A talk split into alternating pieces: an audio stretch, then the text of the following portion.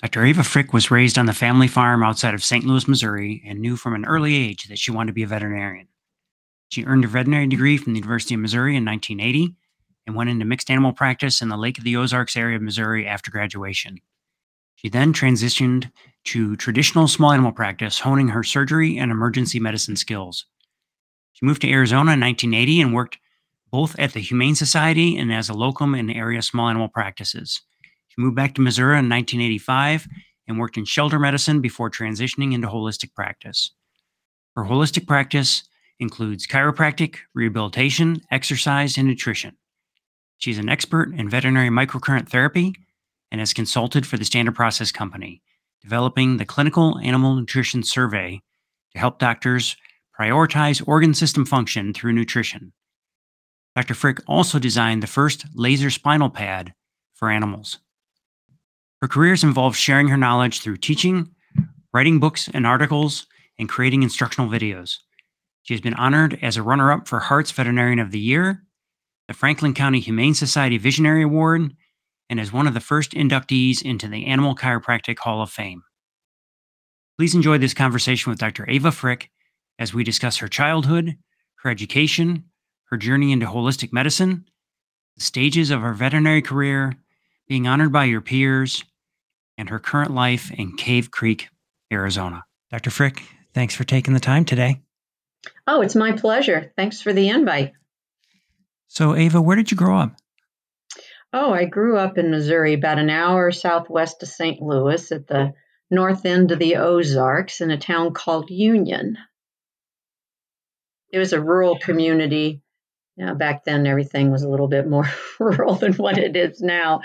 But uh, yeah, I grew up on a farm, and my family was in the meat packing business and had a supermarket, and we always had gardens and lots of animals around. So, you know, it was pretty good for me. Yeah, yeah. Uh, at what point did you realize or discover that you wanted to be a veterinarian? When I was about three. I can remember thinking back at three that my purpose for being here was to be an animal doctor. I didn't I didn't know the word veterinarian, I guess back then, but animal doctors. And that's always what it was. I suppose you had plenty of opportunity to practice on the farm. Yeah, yes. Uh, I had uh, whether the animals wanted to be patients or not. And then my sisters, I was always the doctor and made them be the either the receptionist or the public coming in with the cats and the strollers and the pots. Yeah, I know one time and once she says, why do, you, why do you always get to be the doctor? I said, because I'm going to be one. so did you do 4-H or anything when you were growing up? I did. Yeah, I did actually. Uh, livestock. That was kind of a situation that arose. Uh, we had you know, cows, had twins, and she wouldn't take the one. And this was on Thanksgiving. So here's this little calf that needs to be bucket fed. So we named him Pilgrim and my sister and I, the oldest sister and myself, we took turns in the morning because back, you know, I mean, it was snowy in wintertime and you had this bucket of milk you had to go in the basement and make. And then from the house to the barn was a bit of a trek and you had to do that in the morning before you got on the school bus. So there was, you had to keep your mind in the idea that, okay, I'm committed to this, I'm going to do it. But that was how I ended up in 4 H, is that then I took him as a steer into the 4 H and learned how to show cattle and all that. That was fun. Yeah. Is that something you did a lot of in, in school then? Uh, that was during my junior high age timeline. Once I was in high school, then I wasn't in in the showing cattle anymore. I was on to playing the flute in the band and doing the marching band and being a drum majorette and studying. Ah, where did you Where did you do your undergrad? I did that at Missouri Valley College in Marshall. It's halfway between Columbia, which is where the vet school is, and Columbia's in the middle of the state, and then Kansas City on the western side there. So it's a little Presbyterian affiliated college. I, yeah, I grew up. There was 129 in our graduating high school class, and I didn't wasn't ready for the big scene to be just a number. I wanted to still people to know the teachers and the teachers to know me and that kind of thing. So it was a good fit. What did you uh, study in undergrad? I, yeah, I uh, my, my minor was in or major whatever was biology. I got into vet school after three years, so I never ended up with a degree. but biology is what I focused on there at Missouri Valley. Did you have a backup plan, or was it going to be vet school or bust? yeah, there was no backup plan. Yeah, no, it was no backup plan. I don't know. I think if I hadn't gotten into vet school, that I couldn't have just been a technician because I always, in my universe, I would have been feeling like I never made it. I would constantly be reminded of what I didn't accomplish and what I really want. I think I just would have lived a frustrated life. And I always wanted to do drafting and art. My family's very artsy. I liked drawing buildings and things. So I think I probably would have gone a totally different direction and gone into like drafting and architecture. Did you so you enjoyed that small school experience then? Mm-hmm. Yeah, that was it was good for me. Yeah, I liked it a whole lot. I could be involved with the different you know, sororities and clubs and organizations and be a part of the university at that college there. And it was a whole lot of fun. Um, no agriculture programs there? Not at that school. No, there wasn't any. So yeah. the last uh, the last semester before vet school started, I actually transferred to University of Missouri Columbia, which is where I went to vet school and did my last semester there. So I got it kind of used to the environment and had an apartment with with some people and then learned how to navigate the big the big campus and did agriculture then for that one semester did animal nutrition. That was my favorite. Had you gotten your acceptance yet at that point? Uh, no it didn't come until february you were a little bit into the term when you got your acceptance yes uh-huh yeah I did you apply any, did you apply anywhere else no, back then, at least there, if if you had a veterinary college in your state, it, it wasn't like you were going to get in somewhere else. So so I didn't even apply anywhere. It was like Missouri or nowhere. Sure. Yeah, me too. Same same experience. Mm-hmm. So, how many were in your class in vet school? Uh, we started with 72 and ended up with 70 in the end. We picked up some left, and then we picked up some from um, different. One from Italy, you know, that is an American citizen, but had gone to a veterinary program in Italy. Another one that went to I think Guam or Puerto Rico, or and then one from the Philippines. Different colleges, and then they came came into our class. So we had it was the best class. We were, we had so much fun. It's really uh, cool were you able to relax and enjoy vet school or i mean I, I, assume it sounds like you were a grinder and you know, you got in after the three years of undergrad. Were you able to slow down a little bit and enjoy the experience, or how was it? Not the first couple years. That was pretty tough. Uh, the expectations and then just the gradient was just so much higher of what you had to do every day. It was first couple years were really hard. Uh, the studying was unbelievable, as you know. But yeah, I struggled with that actually coming from the smaller college, a little different format to this and there was our physiology professor. You never knew when you walked in. He never had any announced tests. They were always unannounced, and they could test could be from anything, any point of the entire year. And you never knew when you went to class that morning. He may walk in the door, say, "Put up your books. You're having a test," and you you just had to always know it. That was like nerve wracking. My stomach hurts just thinking, just hearing that story. Uh, there's a lot of us whose stomachs were hurting every day. And it was like the first class of the morning. So bad because like you had trouble sleeping and then you were just in a gnarl thinking about even trying to eat breakfast or anything, but then good because it was over. So then the rest of the day was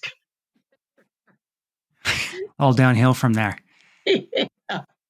Oh, jeez. Oh, yes. Did you but know what kind of medicine you wanted to practice?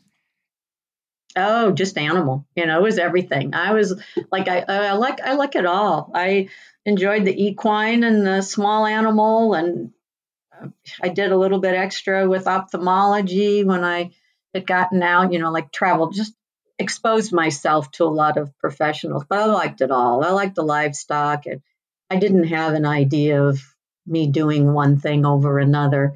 I liked it all. In fact, when I first got out of vet school, I worked in a rural practice down in the Ozarks, close to the Lake of the Ozarks, and more in southern Missouri. And and uh, you know, it, we, there was everything. And I was there for a little while before I got a job in Kansas City. But like the second weekend I'm out of vet school, the veterinarian and his wife went to a meeting in St. Louis. And so I was there by myself. And Saturday morning, I get this call.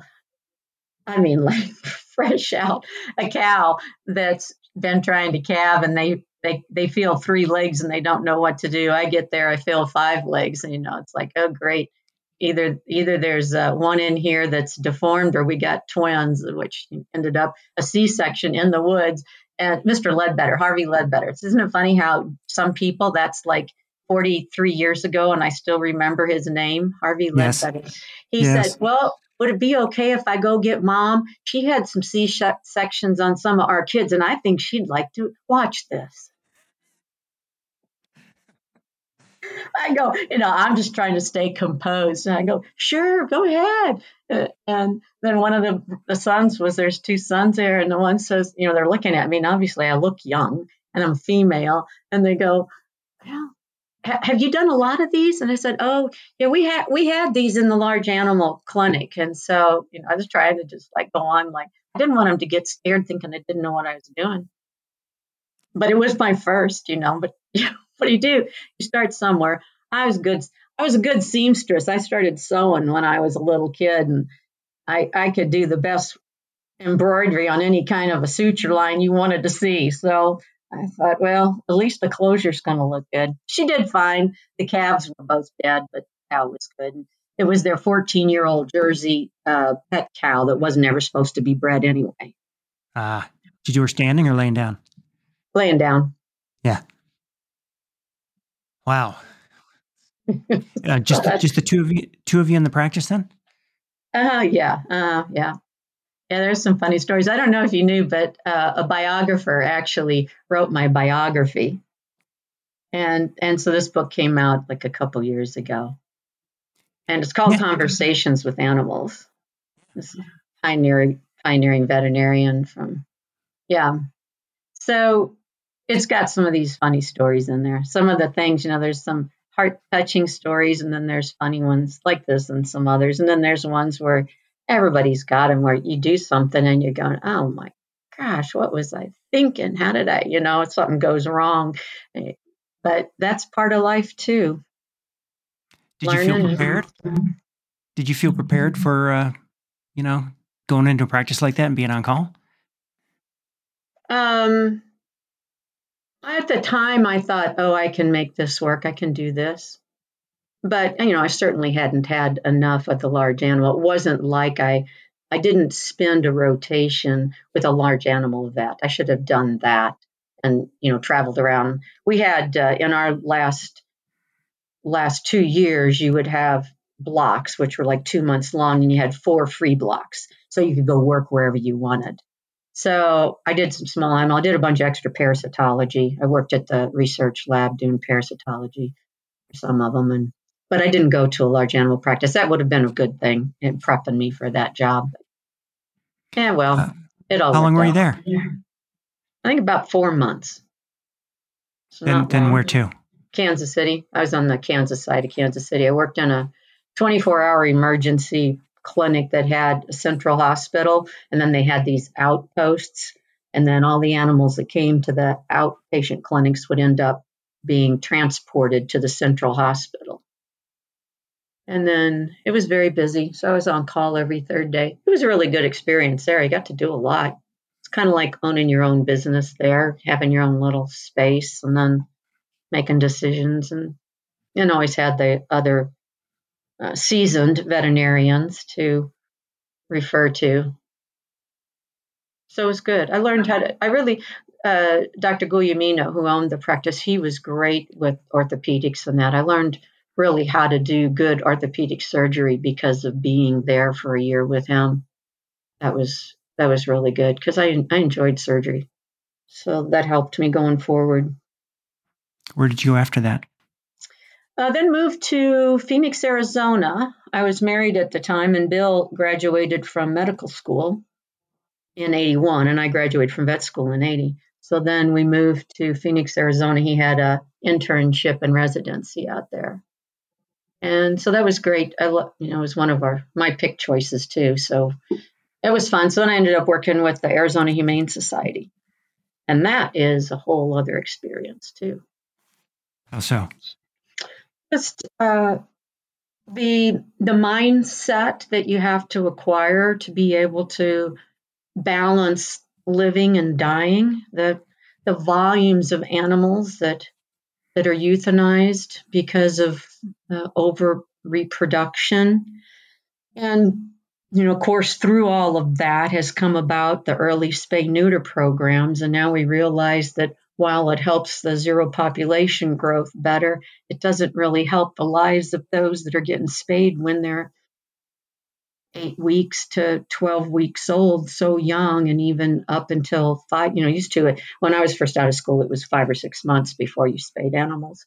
And then we got into the early spays. It makes the surgeries easier, but those poor little bodies don't even know that they ever had the gonads. And, and that part of the body is a big factor for keeping the cytokines and that whole inflammatory response down. So the animals we see that are spayed and neutered young, I mean, they're the ones that are just in these horrific, raging, inflammatory, one thing to another states.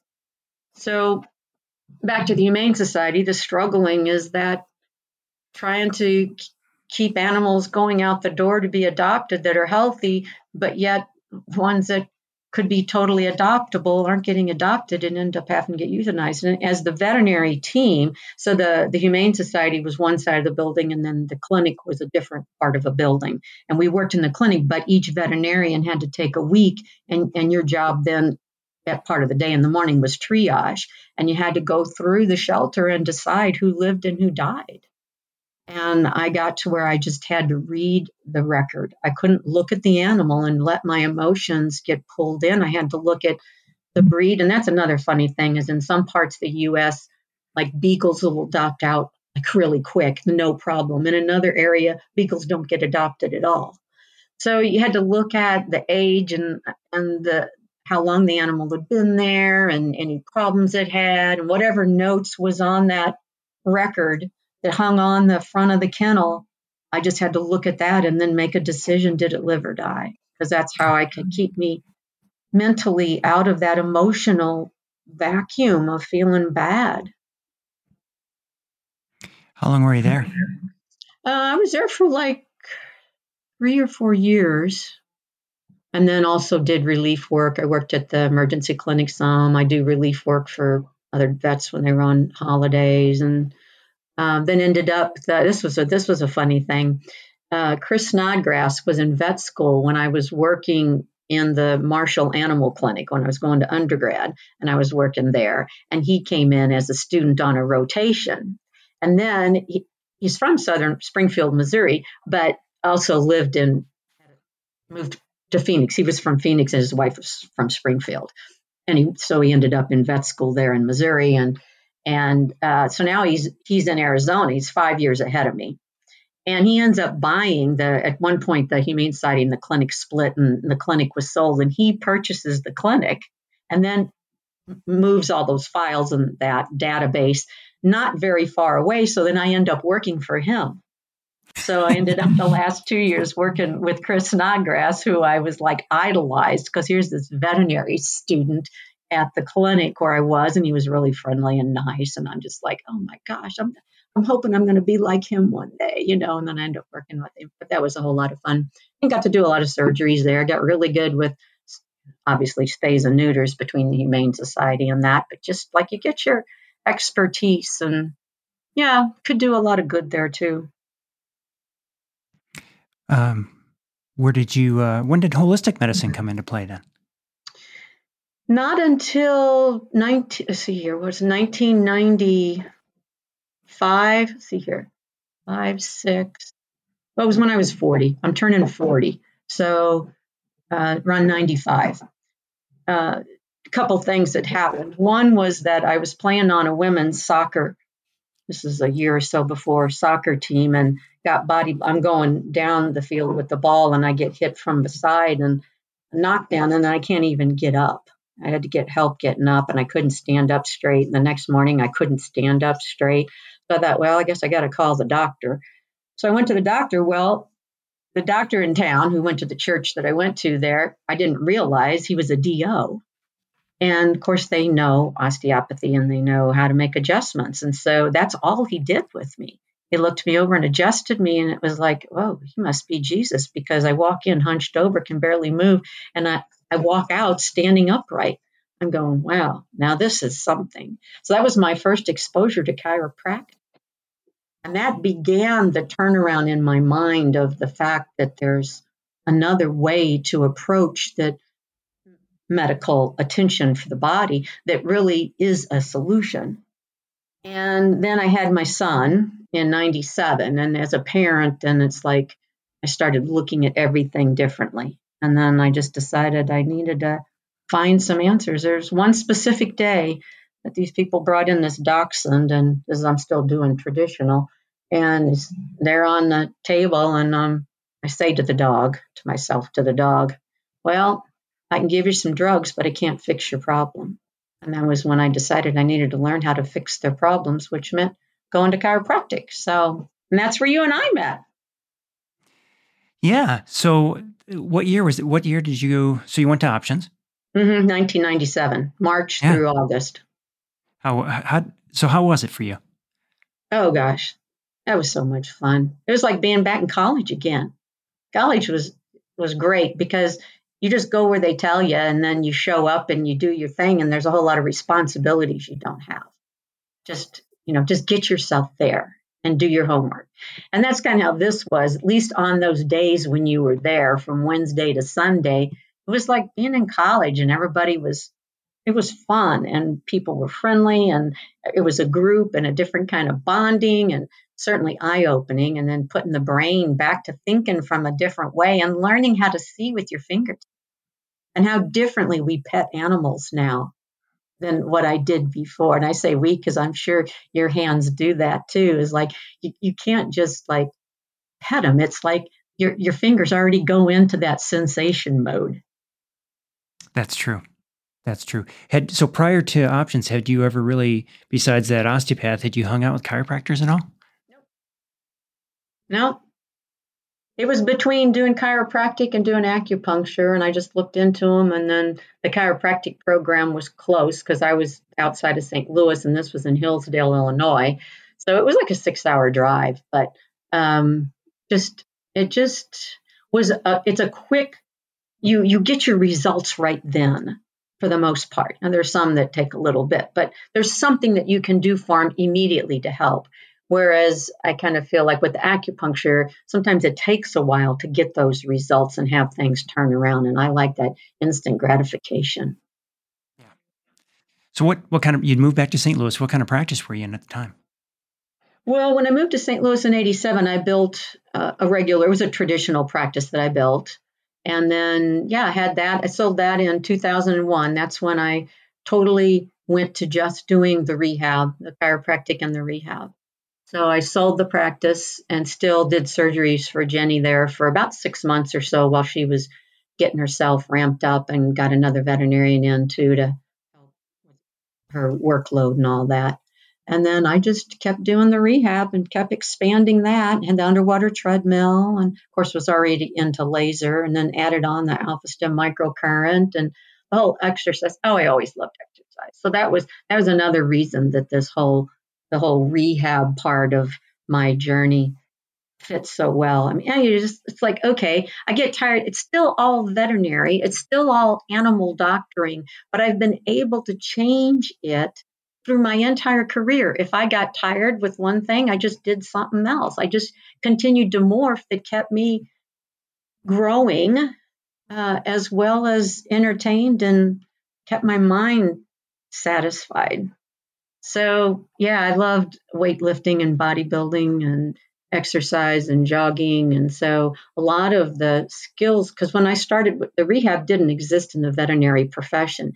There were several of us, there was about eight of us, PTs and veterinarians, that began the whole animal rehab back in like 99. And um, it was just creating what you could create from what you knew and source. And that whole field has grown enormously. But because I'd had the background in that that area of exercise, I'm going to call it exercise finesse because there's a whole lot about doing exercises correctly, having your body posture correct and in line and balanced when you stand and all that. And I just applied all I'd learned from college and then after to the animals and was able then to make it work and create exercises and so I have a book and DVD, some horse as well. I mean, I just love doing the horses too. They're so when you sold that practice in St. Louis, did you did you have an idea that St. Louis was ready for a for the next iteration of what you want to do, the rehab thing? Well, the practice that I sold was there in Union. I hadn't quite made it all the way into St. Louis yet, but your point is correct. Is that I re- I built the rehab initially there in Union as well, and I didn't even consider that there wouldn't be people that wanted it. But you are correct. The public wanted it, but the veterinary population, not so. They were not, they still were not convinced that you needed rehab after surgery or that chiropractic even worked or that laser wasn't voodoo. I presented laser uh, like in 2000 to the vet school and oh my gosh, I got blackballed for that because they it, the whole concept was that this is this is not respectable veterinary practice. So it was uh, I learned how to dodge arrows, but to me it was right. It was correct, and the, the results I were seeing I was seeing were valid, and it, and I couldn't turn my back on it. I couldn't turn my back on this idea of holistic care, the rehab, the laser, the microcurrent, the exercise, the chiropractic, that wellness, and then adding in the nutrition. And of course, that's taken it to a whole other level for me. So, so, so I, it was just that I knew, I knew what I knew that I knew, and I had, I just continued on. And if people didn't like it, then they were the ones that needed to open their eyes and do some reading. That must have been disappointing to get an invitation to be, go back to Missouri, I assume, to speak, and then have yeah. it uh, have it end up that way. Yeah. Oh yeah, it took me some therapy to get over that. yeah, because you know, at the vet school, my vet school, and then uh, I was the first female president of the student AVMA chapter for the University of Missouri, the first female to ever be voted in as president. And I just loved the place and I loved the people. Of course, by then, a lot of my the doctors that were mine, the ones that were there as professors, they were all gone. It was a whole new group of people and a whole new era, just like music changes from the 40s to the 50s to the 60s. It's like every decade there's a there's it's different. How did you get involved with the microcurrent? I was going to human physical therapy conferences in the late 90s trying to figure out what did they have for pain for people that I could apply for animals. Because at that timeline, you know, all we had was bute. Rimadyl had just come out. We were still using aspirin or prednisone. That's what we had for pain as far as dispensing something. So I was trying to learn more about what is it that they do. And of course, PT is back into that hands-on and rehab uh, venue. And so that's where I met up with the PTs, but it's also where I met the the Alpha-Stim company. I went to there was um, the APTA American Physical Therapy Association had a one day conference of pain prior to their annual conference. Everything that day was about pain, and so three times in different lectures I heard this company be mentioned. So I went to the exhibit hall and then found them and started talking to them. Of course, everything they're promoting is people. Everything was there for the brochures, the everything was just human. And I said, well, what what do you have for animals? And of course, that opened it up because all of the early research was done on animals to prove to the FDA that it was safe and effective for people. But it just wasn't being promoted in the veterinary world. So yeah, the best deal was if you bought five of them. So I bought five of their devices, thinking, okay, I'm going to use these and I'm going to sell them as well. And took them back and just started trying it on everything.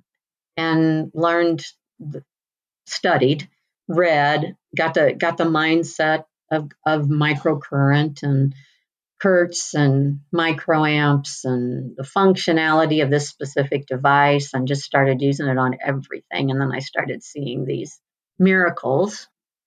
And um, before long, I was invited down to Mineral Wells, Texas, which is where the parent company is, for a conference to present what I was doing.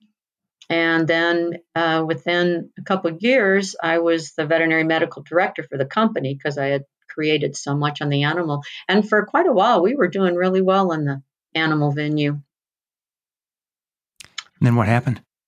Oh, laser took over.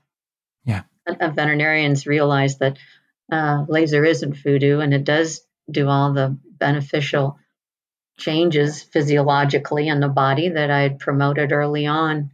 And it's easier to to do. The Alpha-Stim, while the device is simple and it's easy in one way, when you're doing the treatments, you have to manually move it around. And it's a little bit, it's different than laser, just laying something there and letting the light do it. Got a few more steps. But it's still very, very good. I wouldn't want to live without it. I had mine on this morning. When I think about that now that we're speaking of this um, and the work that they've done with microcurrent and PTSD with veterans, mm-hmm. do you think is that something you wish you'd had in your hands when you were at the Humane Society? That would have been helpful. I, I would have wanted it actually when I was in vet school. That first couple years, I really could have used that. oh, sure. Yeah. yeah definitely the first two years of vet school, and then uh, I would have yes, um, and it definitely would help in that situation too. For yes, as a humane society to help keep you sane. For you and for the for the uh, for the animals at the shelter. I think mm-hmm. you know the, the, the animals with behavioral issues that show oh, up yeah. at shelters and mm-hmm. you know the the possibilities for turnaround there. Yeah, we've got uh, s- several different like rescue groups. You know how they ones will, they have a certain breed and then they pick them up from the humane societies and then they help rehab them and then get them into homes. Yeah. that kind and there's several of those that have the Alpha-Stim for helping those because some of them poor dogs especially uh, have had like three or four different homes and now they're going through it again and poor things. Yeah so they the Alpha-Stim helps. It's for anxiety insomnia depression and pain. So that's what its fda is cleared for. Yeah can you talk for a minute uh, or two about how you got involved with standard process? Well, that goes back to the um, Options for Animals program. Also, when I decided I was going to morph my practice into this holistic complementary chiropractic mode, I knew I wanted to also. I've grown up on a farm, always had a garden. And I appreciated, I worked at Purina's research farm. It's just like 12 minutes from where I grew up as well. I worked there for three different years. And I knew I wanted to add nutrition, but but I was at the point where I knew it also good nutrition wasn't the kibble in the bag. It's how we're getting calories into them, but it's not the nutrients that are are creating a healthy body and a healthy life. So I surveyed all the different doctors that went through the options program, what nutritional company do you use? And at that point, I didn't realize how much standard process was vetted into the chiropractic world. But obviously, you can tell, and you would from starting this, that if I'm doing a survey at a chiropractic place, I got pretty good odds that standard process is going to come out on top. So, um, yeah, in 1998, January, I uh, contacted the company and and was introduced to my local rep, who was Hugh St. Onge, an awesome, awesome man. He helped me learn so much about Dr. Royal Lee and his research, and he got me old reference books that he had written, and I read and read and listened to his lectures, and just as anything, it's like if I'm in, I'm in all the way. It might as well be a deep end in everything I do because I go that far down, like in a pool. Uh, but anyway, yeah, that's how that's how it was. And I just another area they had that human system survey with a questionnaire for people, and I did that, and they had a little computer program. and did it, and that's my staff did it. And I thought, wow, this thing is pretty cool. It really does give you insight into the different organ systems and where you need to focus nutrition. I thought somebody needs to do that for dogs and cats. So, you know, I just turned a finger around and it became me. So I do have that clinical animal nutrition survey, which is that it's a questionnaire that the clients fill out. And it's good because it includes them. They see things with their animals because they're home with them that we're not going to see in a period of time, even if you have an hour long initial visit. You're not going to get through it all or even remember to ask it all. And then sometimes there's something that they think, oh, it's not that big of a deal. I'm not going to. And it, and to us, it could be really super important. So I went through all the Kirk's veterinary manuals and all the veterinary books, trying to come up with uh, what would be the correspondence in the human side with these questions in the system. So, sympathetic, parasympathetic, liver, cardiorespiratory, renal, all those. There's 11 categories I have on it now and um, what nutrients they would need and and then i used in my experiences what would the client say? So i tried to put it in words that were common to what i would hear them say to me when they were describing something so that it's in their terms and then they just answer these questions one two or three. So that's uh, been a big i mean i still it was 1990 98 99 when we finished that and to this day, I use it. All my new clients have to fill that out on recheck evals when we've been working on something and we want to make sure we've got progress. I have them fill it out because sometimes the people over time forget what all their complaints were at first. And so when you show them the one they had and where they're at now, they go, oh gosh, I guess they are better.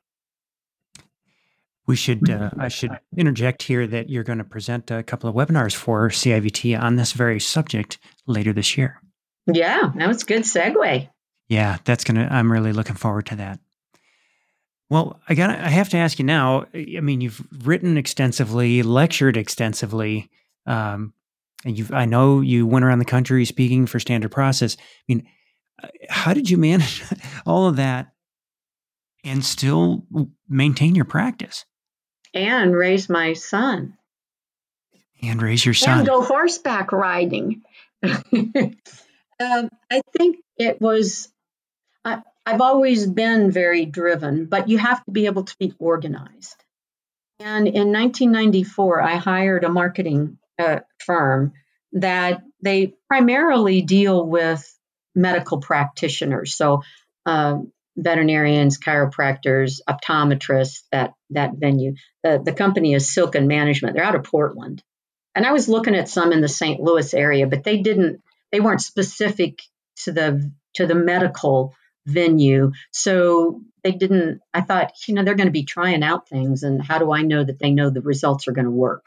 So I went with this company, Silken Management, out of Portland and signed up. And that helped me in my business. It helped me to be a better practitioner, a better boss. It helped me to do the check sheets for the staff, each post, every job, every post had its own little handbook and here's the procedures and here's the steps and and checklists that people could when they're learning you know like so that okay i do this and i do that so they don't forget things. And um yeah i heard my receptionist who became who was the office manager talking to a doctor one day that had called asking us about how we liked this. And she said the happiness level at the clinic went from a 2 to a 10 wow. So the happiness starts at the top so that's how poor I was at creating a happy environment because I was probably, and I was, I'm pretty type A, and I was just all stressed about making it all happen rather than having the confidence to know I knew and then it would just happen. So that company is what saved me, and it's also what allowed me to become efficient in my time and efficient with my work and be able to do as, as much as I have and, and happy about it. How long did you use their services? Oh, I still do. So I did it, you know, like intensively for the first year, and then I was on monthly for the next year, and then I went to as needed. So there's still times when something may come up, and I go, oh, you know what? I'm going to check with them and ask them about this. So, you know, I may only call in once or twice a year now with a question on something, but they're still there for me. That's great. Hmm Uh, and do they work with other veterinarians, or you were you kind of just yeah? No, no, no. They have quite a quite a long line of veterinarians and chiropractors and optometrists and dentists. A lot of dentists use their program. Yeah, it teaches you how to. It's business management by statistics. So you learn how to create graphs and how to plug in numbers so that when you evaluate your employees, it's black and white. It's not emotional. And so you're not going to get yourself in trouble from some HR firm or some lawsuit because somebody thinks they weren't treated equally because you're going by their graphs and their stats. Interesting. hmm So so what happened then with the practice? Which practice? Your your practice in uh, in Missouri. So I had the the traditional practice that I sold in 2001. It's still alive and well. It's very very busy, right next to the Humane Society that I started there. Um, and so there's that one. And then I built the rehab in Union. And then after two, and that was in 2001, opened in 2002. When the 2008 uh, whole banking thing happened, uh, people were less willing to drive from St. Louis to Union. It was, say, 30 minutes to an hour, depending on what part of St. Louis they were from.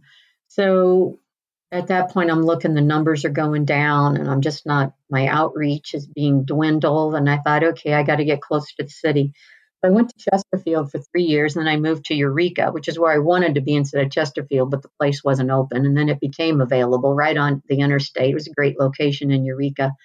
And so then I was there for another five years.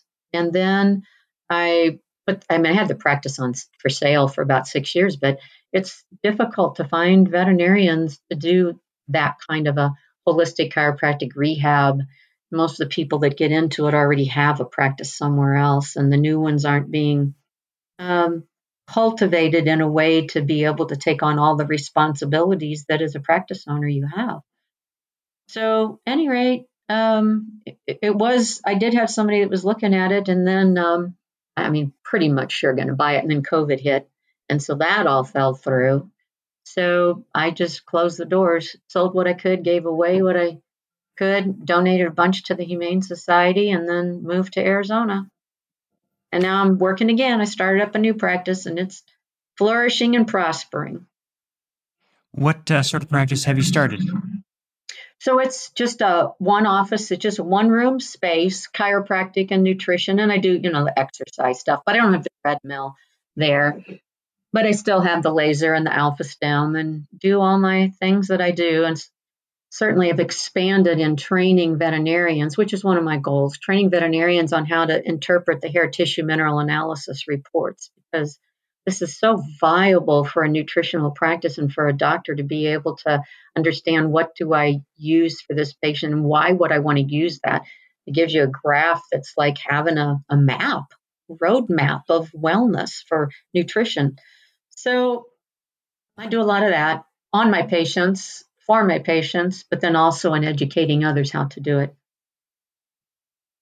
Ava, do you have any? I see this as a huge problem. This idea that we're, you know, you're, you and I are somewhat contemporaries, and we're solo practitioners and doing what we do, and there's a lot of us out there, and we're aging. And how do we, how do we get that next generation to take these practices over to continue to serve our clients? Do you have any thoughts on that? I think that the pool of what we're going to be able to pull from, at least for a while, is going to be very small compared to what it was, say, 30 or 40 years ago. Of the ones that would be interested or want to invest in all of this until we get another decade out and the mindset of, of those graduating is different. And only that will happen when how they are taught in the colleges is different. So I think part of it is going to be getting more of the veterinary colleges to introduce and actually have available these avenues the homeopathy the chiropractic more of them have acupuncture now than than what used to but rehab all of that so that more people get exposure to that when they're in college and come out wanting to do that. Are you encouraged by what you see at the college level? I haven't investigated the college level as far as like looking at their curriculum. Um, so I can't say that I have a good opinion on that. Yeah, it seems to be a state of flux, you know, school by school. These mm-hmm. sorts of services will pop up and they'll disappear, and, you know, funding, I'm sure, and faculty availability. And mm-hmm. it, it's a struggle. Yeah. Yeah. So somebody could start at a college because there was a program there and they're all excited. And by the time they get from their first or second into their third year when they could do that, it's gone. Yeah. That would be disheartening. Mm-hmm. Yes, definitely. All right. I, one more thing before we go. Yeah. Um, you've had a lot of accolades, Hartz Veterinarian of the Year Thank nominated, you. but how about your induction into the Animal Chiropractic Hall of Fame? You know, kind of where it all started for you. What was that like to uh, to get that induction? Well, you just mentioning it gives me goosebumps all over because that really that was I was selected by others because of what I had invested into animal chiropractic as it was developing. And you were on that initial board of directors with me too. And we took the options for animals, which was under the chiropractic umbrella, and then it split off, and we created this the the whole. we took what Sharon Willoughby had wanted and what Leslie was working with, and then made it be able to build its momentum and and achieve its its goals and purposes. And having been, I didn't didn't think, you know, I was just doing it, just same thing. Like I, I love the chiropractic. I'm in it. I was in it all the way. And it was um, very humbling to be recognized for for all that I had contributed by by my group. Yes, that would definitely be the greatest of the awards.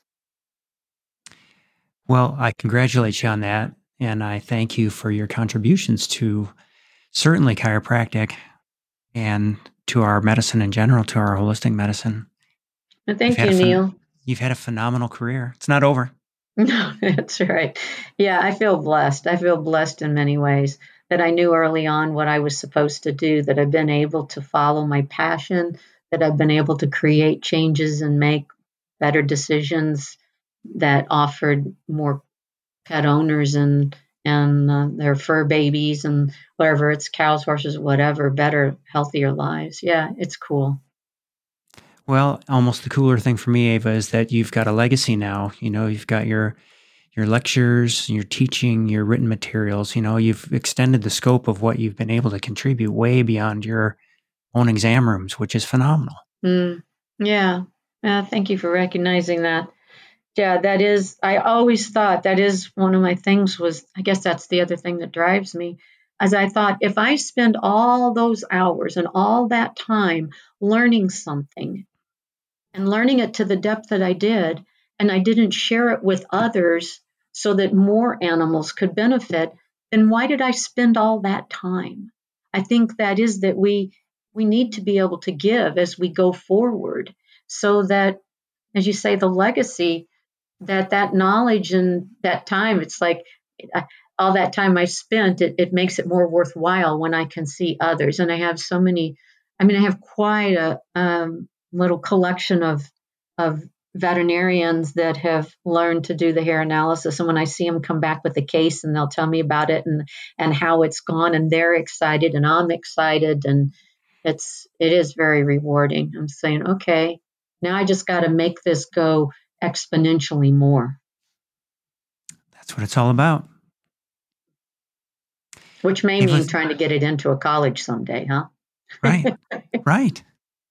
Ava, thanks so much for your time. I've really enjoyed talking with you, and I'm really looking forward to your webinars coming up on the nutritional uh, survey. Uh, it's going to be wonderful. Thanks, Neil. Yeah, it'll be it'll be another eye-opening experience. Great. All right. Thanks for the time, and we hope to. I hope to see you soon. Oh, I bet you will. Thanks, Neil. You're a good You're one. Welcome. All right. Bye. This podcast is made possible through the generous support of the College of Integrative Veterinary Therapies. CIVT provides world leading education in natural medicine, including three accredited postgraduate qualifications, industry recognized certifications, and a wide range of evidence based courses and webinars delivered by qualified and experienced practitioners. By bridging cutting edge science and tradition, CIVT helps you to expand your treatment options to tackle your most challenging cases. And whether you're a veterinarian, veterinary technician or nurse, animal health professional, or someone who wants to learn more, they have the right course for you. Investigate their offerings at civtedu.org. If you're enjoying this podcast, we'd appreciate if you take the time to tell a friend and to give us a favorable rating on Apple Podcasts, Stitcher, or Spotify, or wherever you get your podcasts. Thanks again for your support. We'll see you next time.